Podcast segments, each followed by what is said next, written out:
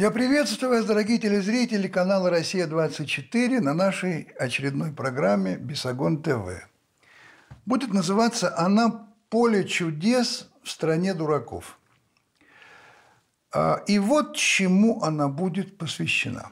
Все вы знаете, что недавно произошло очень резонансное событие, которое всколыхнуло не только, так сказать, э, э, нашу общественность или украинскую, но мировую – Потому что 29 мая 2018 года при входе в его киевскую квартиру в Днепровском районе российский журналист Аркадий Бабченко был убит неизвестными. Он якобы умер в машине скорой помощи по дороге в больницу. Ну, вообще любое убийство, любое преступление вызывает у людей, так сказать, ужас и страх и шок. Но когда убивается журналист, э, тем более такой яркий журналист, то, естественно, совершенно мир всколыхнулся. Огромный резонанс получила эта новость, и реакция была на самом высоком уровне. Вот, например, президент Германии Штанмайер – который находился с визитом на Украине 30 мая, осудил убийство российского журналиста Аркадия Бабченко и потребовал провести полномасштабное расследование. Мы должны создать условия, чтобы журналисты могли осуществлять свою работу по всему миру без угрозы для здоровья. А вот глава МИД Маргот Вальстрем опубликовала запись в Твиттер – еще один голос замолчал. Напугана убийством российского журналиста Аркадия Бабченко в Киеве, это лишь один из последних случаев среди убийств оппозиционных журналистов в России и за рубежом. Важно, чтобы виновные были привлечены к ответственности. Ну, справедливо, правильно? Это же справедливо. Глава британского МИД Борис Джонсон, ну вы знаете его прекрасно, посмотрите на него вот он заявил, что в настоящее время его мысли с супругой и маленькой дочерью журналиста. Вот так я представил себя. Вот видите лицо его, вот, наверное, он сейчас как раз думает о супруге и маленькой дочери журналиста. Интересно, он скорбит о какой дочери из семи детей Бабченко? О каком из этих детей он скорбит? Ну, я думаю, что, видимо, он имеет неполную информацию и, и поэтому, так сказать, решил, что достаточно поскорбеть по поводу одного ребенка, потому что остальные шесть, ну, чего по каждому скорбеть, это когда будет, когда дела делать международные в, в Великобритании, когда о семи детей, детях нужно скормить. Ведущие СМИ рассказали о случившемся в Breaking News. Посмотрите. Russian journalist has been killed in the Ukrainian capital. Arkady Babchenko was shot in the back in his own apartment. Del periodista Arkady Babchenko in, Kien, in Kiew. Polizei bestätigte, fand seine Frau den 41-Jährigen am Eingang der Wohnung mit Schussverletzungen im Rücken. Arkady Babchenko, noto corrispondente di guerra russo, costretto a trasferirsi in Ucraina dopo le critiche al ruolo di Mosca nel conflitto ucraino. Euh, depuis que Vladimir Poutine euh, est au pouvoir en Russie et Arkady Babchenko, contrairement à Pavel Sheremet, un autre journaliste d'origine biélorusse qui a été... He was only working on things that were critical and investigative. The victim was a prominent critic of Vladimir Putin. А как реагировали люди, просто люди на произошедшее? Поклонники Аркадия Бабченко скорбели. А даже, вы знаете, была организована акция памяти, но потом по понятным причинам она перешла в другую фазу ликования по тому поводу, который случился позже. А, вот несколько цитат. «Меня из-за смерти Бабченко трясло полночи». Это трясло Бажену Рынскую, светскую львицу, которая себя называет «воин света». Это такой трясущийся полночи воин света. Я как режиссер просто думаю, как выглядит трясущийся воин света полночи. Дальше. Бабченко был честный, бескомпромиссный, смелый и порядочный. Зато и убили, потому что в России при режиме выживают только подлые, гнусные, компромиссные и бездарные – Это Карина Орлова. Она, если вы помните, э, мечтала о люстрации всех э, жителей нашей страны, которые ну, старше 1980 года рождения. Ну, разумеется, сразу объявили виновных. Кто это? Угадайте с двух раз. Конечно, это рука Москвы. Те, кто презирал Бабченко и к нему относился, так сказать, в достаточной степени негативно, они тоже а, отметились довольно сдержанно. Маргарита Симонян написала, когда мы пишем о Бабченко, главное не написать о его смерти так, как он написал бы о нашей. Это очень точное соображение.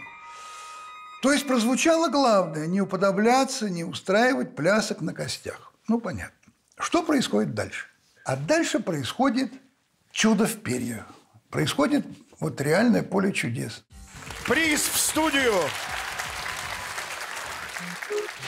Бабченко оказался жив. И оказывается, что и мировые СМИ, и даже главы государств просто превратились в обыкновенных клоунов, которые поверили тому, что было объявлено. Вот выступает президент а, Украины Порошенко. Ти ж, я ж про це все знав, а ніхто в, в адміністрації про це не знав. То есть получается, что он знал об этой спецоперации, правильно? Вот здесь он совсем недавно стоял рядом с президентом Германии, когда тот выражал свои соболезнования и возмущение этим убийством, стоял и слушал скорбно э, то, что говорит президент Германии. Вот интересно, а что он думал в это время? Какой ты балбес, президент Германии. Ты даже не знаешь, что Бабченко-то жив. А я знаю, но вида пока не покажу. Но это вообще как? Ну, хорошо, пошли дальше. Дальше, дальше совсем замечательно. Я прошу вас послушать внимание. А после того, как Бабченко воскрес, он а, говорит следующие слова. Послушайте, что говорит президент страны. Я думаю, що сьогодні мільйони людей, знаєш, вже святкують твій третій день народження. Як власне не тільки свій день народження, а день народження України. День народження для великої 45-мільйонної нації, бо вона надзвичайно класно склала іспит. Іспит на державність. Я все, что мне сейчас хочется сказать, это будет только пи-пи-пи-пи-пи-пи. Ну, это Украина сдала экзамен на государственность. Вот она, как, вот она, ребята, где государственность-то? До того, как Бабченко кокнули, а потом он воскрес, государственности не было. Она появилась только сейчас. Поэтому до этого президент Порошенко был президентом неизвестно чего. А вот теперь, когда Бабченко воскрес, он стал президентом государства Украины. Чудная поговорка есть. Цирк уехал, а клоуны остались. Пошли дальше. Джилл Доерти, ветеран антироссийского направления на CNN. Много безумных новостей с Украины. Это хорошие новости, что Бабченко жив. Но это огромный удар по репутации Украины, ведь их словам больше никто никогда не поверит. Вообще надо было бы пораньше проснуться. Уже давно можно было ничего не верить. С 2014 года. Хорошо. Ну, а что говорили люди, которые к Бабченко относились, мягко говоря, негативно? Вадим Раскин. Браво, Бабетта! Ты так макнул коллективный Запад и всяких там Климкиных, успевших уже безапелляционно обвинить Россию в твоей смерти, что теперь как минимум почетная грамота от Кремля тебе положена. Олег Матвеевичев. Смерть от пули еще надо заслужить. Герои украинской истории сдыхали от крысиного яда, как Бандера, или были заедены в шаме, как Мазепа.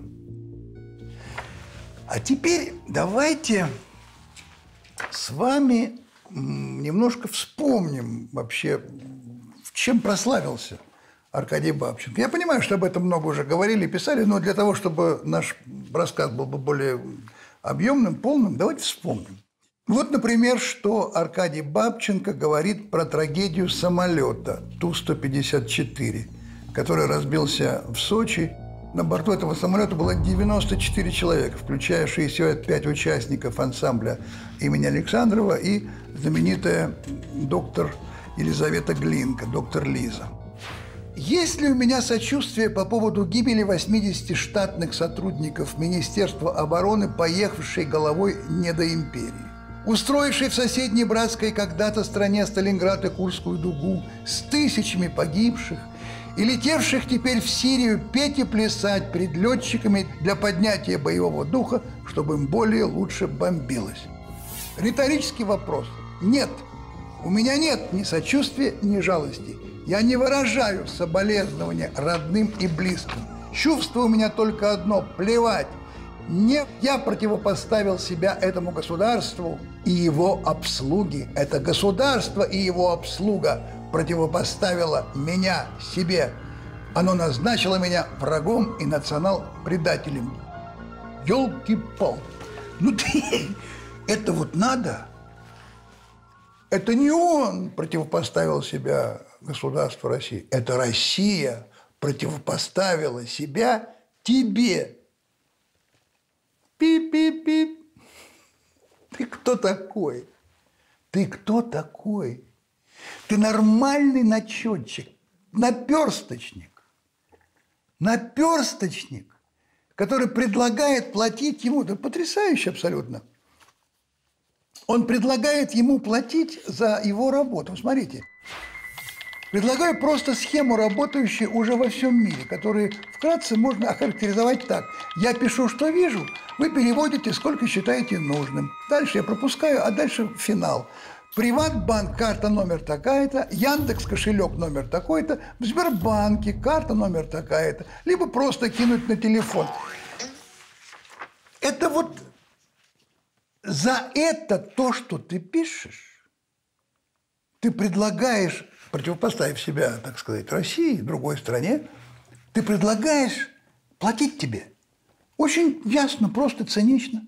Платить, например, вот за такое эссе. Между прочим, под этим постом отметка «Нравится» и «Супер» от более чем 12 тысяч человек. Включая, конечно, «Война света» Бажену Рынскую, которая потом, наверное, выспалась и проснулась, осветив собой мир. И депутата Люся Штейн. Это депутат в Москве Люся Штейн, который понравилось вот это, то, что написал Бабченко. Вот что он пишет, между прочим, про трагедию в Кемерово, где погибло 64 человека и огромное количество детей. Вот что пишет. Если единственный способ заставить вашу имперскую вату задуматься о ценности человеческой жизни – это пожары и смерти, то гори, гори ясно – если единственные моменты, когда ваши великодуховные соотечественники перестают лезть ко всем соседям по периметру со своими э, флагами, медведями, балалайками, танками и градами, это те моменты, когда они, воя и ломая ногти, хоронят своих близких, то пусть у вас горит в каждом городе каждый Божий день.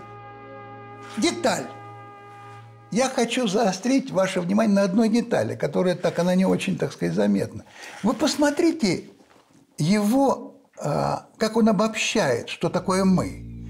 Это флаги, медведи, балалайки, танки и грады. То есть абсолютно эмигрантский взгляд. Россия – это цыгане, медведи с э, кольцом в носу, водка, балала. И... То есть вы понимаете, на кого он рассчитывает? чтобы было понятно тем, кто в том числе откуда-то оттуда будет платить ему деньги. Он же не говорит, вы проклятые, у кого есть Достоевский, Пушкин, Чайковский, Мусорский там и так далее. Нет. Мы это было лайки, медведи, грады и все. Колоссальная точная деталь. Колоссальная точная деталь, чтобы понять, что это за перец. Но вы вдумаетесь, что Человек, ничтоже сумняшись, вслух ликует по поводу гибели людей. А за ним тянутся 12 тысяч человек, которым наплевать на сгоревших детей или разбившихся на самолете, про десятки, сотни, сотни несчастных, которые оказываются рядом, родственники, друзья и так далее. А вот еще один очень интересный пост, хочу вам его прочесть. Я обязательно вернусь в Москву. Есть у меня там еще одно дельце. На первом же Абрамсе, который будет идти по Тверской в люки под флагом НАТО, буду торчать я, Бабченко. А благодарные россияне, забыв про Крым, будут кидать освободителям цветы и, опуская глаза, просить гуманитарной тушенки и пинать ногами памятник Путину, говоря, что они не знали и в душе всегда были против. Запомните этот твит. Доброе утро. Под этим постом более 6 тысяч лайков. По этому поводу я получил одно письмо. Написано вот что. А не возникает мысли у этих людей, которые, как автор пишет выше, поддерживают его высказывания и самого Бабченко, что человек, который видит в этом угрозу себе, своей семье, своим детям, для кого даже говорить подобное уже преступно, то есть, дабы избежать вторжения Бабченко в свою страну, найдет возможность, выбрав себе голову и оставив только Чупрыну, добраться до стольного града Киева, притворившись разносчиком хлеба, и когда в очередной раз Аркадий выйдет спиной вперед, из буханки будет вынут раскладной ледоруб, который несколько раз с неприятным для Бабченко звуком обрушится на его арийский череп. Захар Онегин. Господи, можете представить, что было бы вообще, в... что возникло бы, если бы я такое прочел от своего лица – Слава богу, это не я написал. Но если, вот серьезно, вообще режиссура – это детали. Вот давайте воспользуемся этим приемом а, режиссерским и подумаем, а какой должен быть путь а, Бабченко с другими на танках «Абрамс», чтобы проехать по Тверской? Вот что это должно быть? Ну, давайте, вот Прикинем, то, что поддерживают 6 тысяч поставивших лайки. Это значит, без объявления войны или с объявлением войны, через границу в Бресте армада вторгается на территорию Российской Федерации. Мнет, губит, расстреливает все вооруженные силы, которые так слабы, что не смогли остановить. Мало того, под траки попадают дети, старики, горят избы, разрушаются здания, взрываются мосты, снаряды летят в деревни, в села, в города. Это идет машина, истребительная машина, которая эти 800 километров проходит, давя детей и корежа стариков, и приходит на Тверскую и движется к Красной площади. А во главе на головном Абрамсе Бабченко. Вообще в голову приходит вам? Вообще вам в голову приходит, что вы ставите лайки, поощряя убийц, нормальных убийц, которые ни перед чем не останавливаясь, врываются в вашу, суки, страну. И вам это нравится. Вот комментарии к этой фотографии и к этому посту. Михаил Бергер. Все верно, только танковые клинья да ковровые бомбометания спасут на эту Россию. Парень, ты с какого года, из какого парохода? Ты где живешь-то? Здесь, не здесь. Ты хочешь спасти Россию ковровым бомбометанием, да? И танковыми клиньями? Как? Враг? или кто-то, или сумасшедший. Да выбери себе, ты кем хочешь быть, врагом или сумасшедшим? Но ты, ты себе выбираешь другое. Ты борец за правду. Ты готов за твою правду, за твою лично правду, истребить тысячи людей. Отлично. А вот еще. Вот смотрите, а, что пишет Нина Джерн. Судя по началу, она живет, наверное, не в России. Но вот послушайте. Аркадий, как бы я хотела это увидеть. Приехать в когда-то любимую Москву и кинуть вам букет цветов, стоя на Тверской в общей ликующей колонне. А потом с детьми в мой обожаемый Крым, в Ялту, на Эпетре, наесться от пуза плова от крымских татар и на Массандровский пляж, и купаться до озноба в родном Черном море, а потом валяться на солнышке. Спасибо вам за этот пост. Аж на душе стало теплее.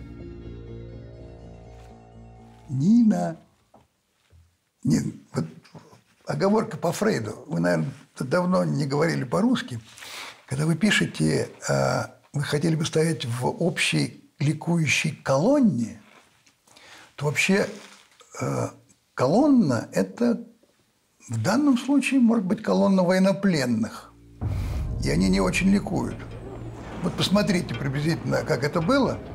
имейте в виду, что слова, они овеществляются. Я думаю, не хотелось бы вам оказаться вот в этой колонии. Чтоб потом за вами, Нина, поливальной машиной смывали следы ваших ног, которые хотели бы приехать в Москву, когда-то любимую, чтобы кинуть цветы на иностранный танк, в котором сидит Бабченко, трижды воскресший. А вот еще одно потрясающее подтверждение вообще, а, на какой стороне господин Бабченко. Вот что он пишет по поводу гибели нашего летчика Романа Филиппова, который себя подорвал, когда к нему приближались а, бандиты. Эта страна реально считает, что это геройски и мужественно, когда ты летишь в чужую страну за три моря – и там бомбишь все, что тебе подворачивается под руку, не различая, где мирные жители, где не мирные, и после этого ты становишься героем. Никаких там за пацанов нет. Там что-то говорят на арабском, просто похожая фраза. То, что он себя подорвал, ну да, это героизм, что тут спорить. Но дело в том, что геройские поступки совершали и солдаты Waffen-СС. Вот у меня ровно такое отношение. Я, не, я даже не буду этого комментировать, потому что, э, прости господи, э, прочтя это, э, все меньше и меньше э, возникает э, радости от того, что э, он воскрес. Правда. Вот когда читаешь, ну, как бы я думаю, что вот то письмо э, который написал Захар Онегин, начинаешь думать, что это справедливое чувство возникает. Справедливое. Но только беда в том, что вы же только свою справедливость цените. Только вам можно хамить, радоваться чужой смерти, издеваться над несчастными, желать гибели своей страны, убийство людей, которые говорят с вами на одном языке. Только вам можно, а никому другому нельзя. Это призыв к, э, к ненависти, к э, розни. Это, это вы что? Вы как, как смеете? Вы... Почему? А почему вы так думаете, что вам можно, а кому-то нельзя? Почему вы так думаете? Кто вам дал такое право? Кто вам дал право думать про нас, что мы черви мучные? А вы элита арийская. Кто? И не жалуйтесь, тогда не жалуйтесь. Потому что когда ровно так же, вот ровно так же на этом уровне, на этом уровне кто-то будет радоваться вашей смерти, кто-то будет писать посты о том, что наконец-то этого урода кокнули, вы, вы представляете себе, как это будет несправедливо в ваших глазах? Какое искренне, какая, как, а, да, правда? Как, как кто-то, ватник, как, ну, ребят, ну, ребят, ну не заигрывайтесь. Ну не заигрывайтесь. Ну, ну будьте вы аккуратны. Ну думайте вы просто, думайте вы о том, что, ну, так сказать, все возвращается на круги своя и может вернуться. Историться вернуться.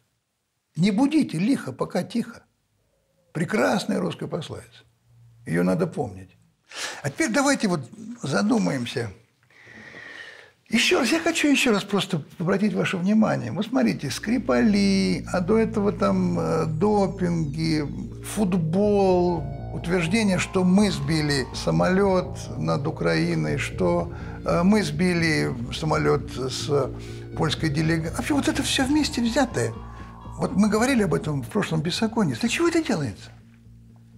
Для чего это делается? Ну хорошо, для чего делается, понятно – нас хотят отвлечь, нас хотят э, раздражать. А зачем с нами это делать? Нам не хотят дать сосредоточиться. Это то, о чем я все время думаю, я об этом говорил даже. Нам не хотят дать сосредоточиться на себе.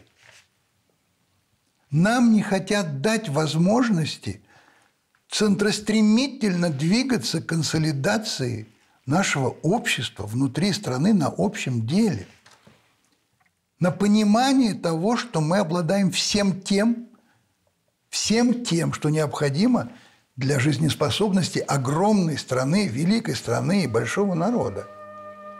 Жаба душит, когда понимают, что леса, воды, поля, луга – это все, что должно кормить людей – а недра, которых есть и нефть, и газ, и золото, и алмазы, все это, это, это, это, это не нравится. Я говорил в прошлый раз о приборке в стране. Приборка в стране не, не субботник, а серьезная, серьезная государственная проблема. Как сумели поднять обороноспособность до невероятного уровня за пять лет. Вот точно так же прибраться в стране. Посмотрите, что происходит остановить беззаконие, безобразие, воровство. Это, это не маниловщина, так сказать, а давайте сделаем. Нет, не так. Но программа, государственная программа. Я прошу вас, посмотрите вот этот материал. Сколько будет открыто свалок, никак не обеспеченных защитой, с канцерогенными материалами, Сколько будет открыто токсичных захоронений, несанкционированных. А какое количество кораблей стоят по берегу того или другого водоема, гниют. А вы подумайте, какое количество безобразий может быть открыто. Зеленая, знакомая, широкая, земля моя, ты родина, привольное житье. Эх, сколько мною езжено, эх, сколько мною пройдено, эх, сколько мною видано, и все теперь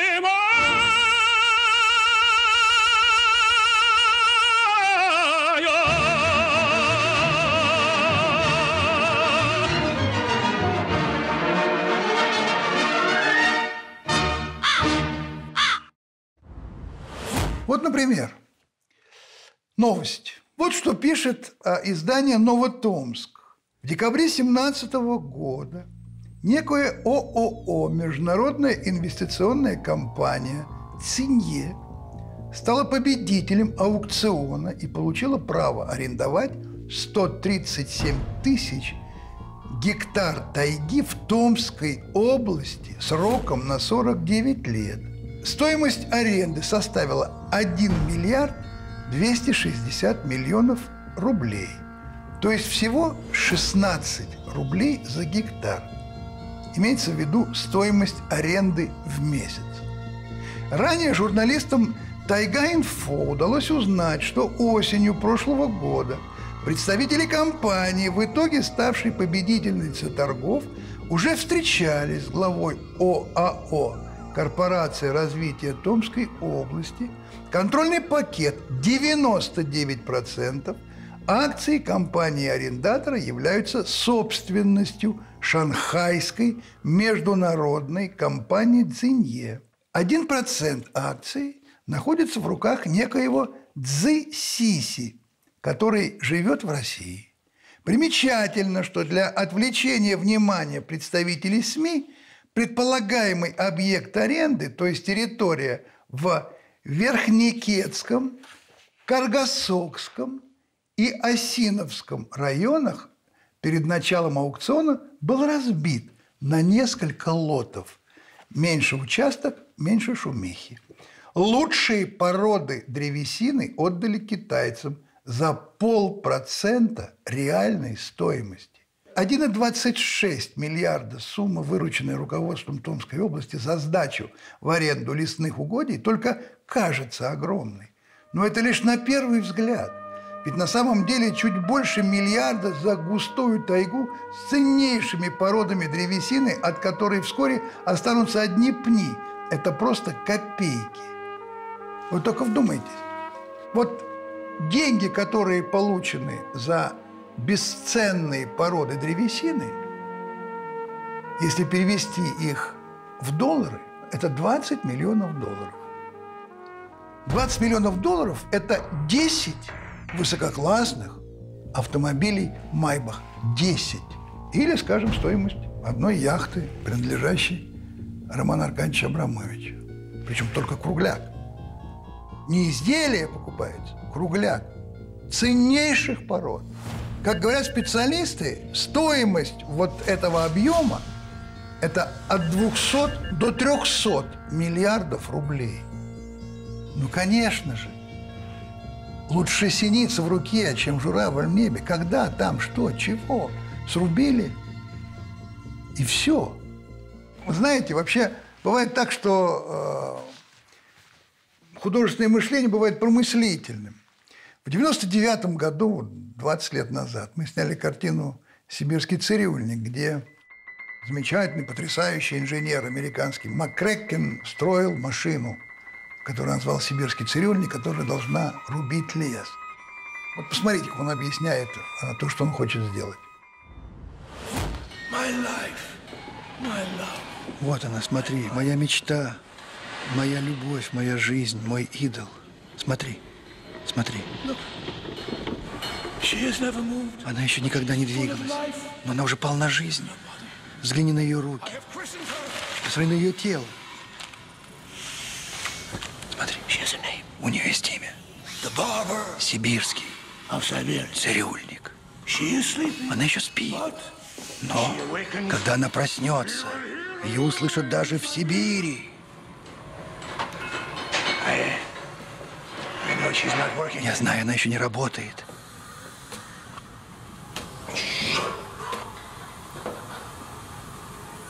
Аккуратно. Ты знаешь, на что способна моя крошка? Однажды, за день, она сможет спилить больше, чем 500 человек за месяц. Она сможет выпилить все. Отсюда и до, до Тихого океана.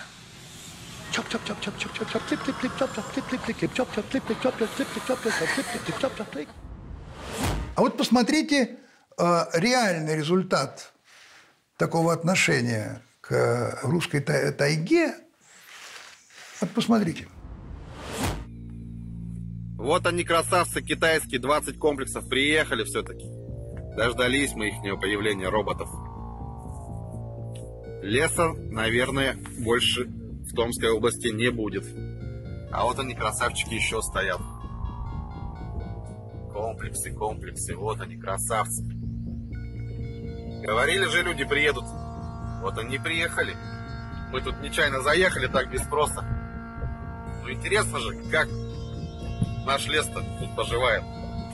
Красотища-то, красотища-то какая. и наша матушка. Да, слов нету, одни слюни, одни слюни. И там еще штабеля ядрена, батона. Все, красота. Спасибо вам, китайцы. Вы, нам, вы нас научите работать. Но уже работать будет не с чем. Вы помните, э, те, кто едут в этом автомобиле, они говорят про приехавшие, э, поставленные из Китая э, комбайны для рубки леса. Удивительно, что э, наши художественные, так сказать, изобретения и безумные фантазии американского инженера э, в конце позапрошлого века нашли отражение в сегодняшнем дне. Я здесь, в Сибири, представляю вам сибирского цирюльника.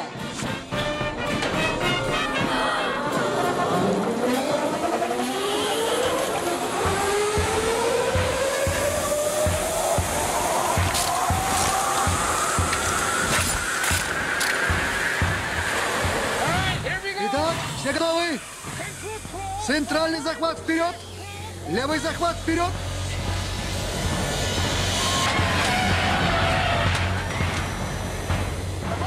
Сибирский цирюльник атакует этот лес.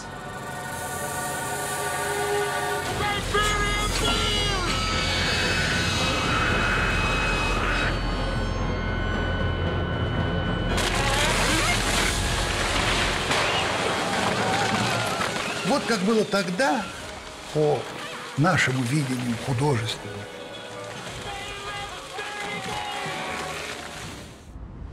А теперь посмотрите, как эта мечта инженера МакКреккена осуществилась сегодня.